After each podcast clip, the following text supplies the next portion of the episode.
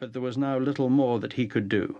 In the British general election, the Conservatives were defeated, and on the 27th of July 1945, Clement Attlee formed a Labour government.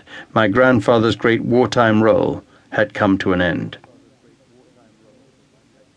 Of the end of a different war, my grandfather wrote this Merciful oblivion draws its veils, the crippled limp away, the mourners fall back into the sad twilight of memory. New youth is here to claim its rights, and the perennial stream flows forward even in the battle zone, as if the tale were all a dream. Is this the end? Is it to be merely a chapter in a cruel and senseless story? Will a new generation, in their turn, be immolated? Will our children gasp again in devastated lands? Or will there spring from the very fires of conflict that reconciliation of the three giant combatants which would unite their genius and secure to each, in safety and freedom, a share in rebuilding the glory of Europe? That was written in response to the end of the First World War my grandfather knew only too well how the hope for rebuilding the glory of Europe was defiled by Hitler and Mussolini in the 1930s and 40s. After the Second World War, hope for the future was again blighted by the curse of totalitarianism. But I sometimes wonder how my grandfather would now feel, and what he would have said about the end of the Cold War, and of the present prospects for Europe, and the future of the world. Perhaps he would amend triumph and tragedy to triumph, tragedy, and new hope. At least I know that would be in character.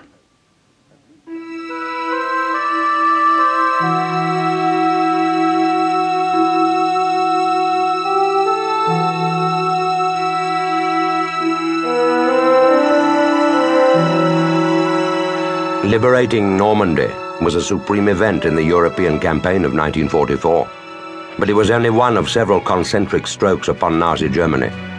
In the east, the Russians were flooding into Poland and the Balkans, and in the south, Alexander's armies in Italy were pressing towards the River Po.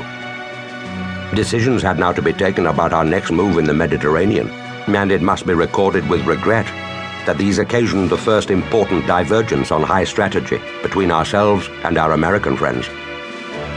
The design for final victory in Europe had been outlined in prolonged discussion at the Tehran Conference in November 1943. Its decisions still governed our plans, and it would be well to recall them. First and foremost, we had promised to carry out Overlord. Here was the dominating task, and no one disputed that here lay our prime duty. But we still welded powerful forces in the Mediterranean, and the question had remained what should they do? We had resolved that they should capture Rome, whose nearby airfields were needed for bombing southern Germany, advance up the peninsula as far as the Pisa Rimini line, and there hold as many enemy divisions as possible. This, however, was not all.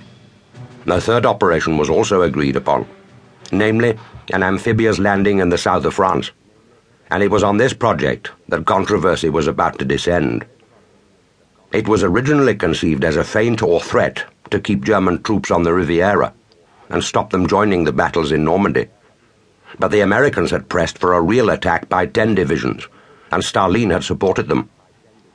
I accepted the change, largely to prevent undue diversions to Burma, although I contemplated other ways of exploiting success in Italy, and the plan had been given the code name Anvil. But there were several reservations. Many of the forces would have to come from Italy and they had first to accomplish the arduous and important task of seizing Rome and the airfields. Until this was done, little could be spared or taken from Alexander. Rome must fall before Anvil could start, and it must also start about the same time as Overlord. The troops would have a long way to go before they could reach Eisenhower's armies in Normandy, and unless they landed in good time, they would be too late to help, and the Battle of the Beaches would be over all turned on the capture of Rome. At Tehran, we had confidently expected to reach it early in the spring, but this had proved impossible. The descent at Anzio to accelerate its capture had drawn eight or ten German divisions away from the vital theatre, or more than was expected to be attracted to the Riviera by Anvil. This, in effect, superseded it by achieving its object.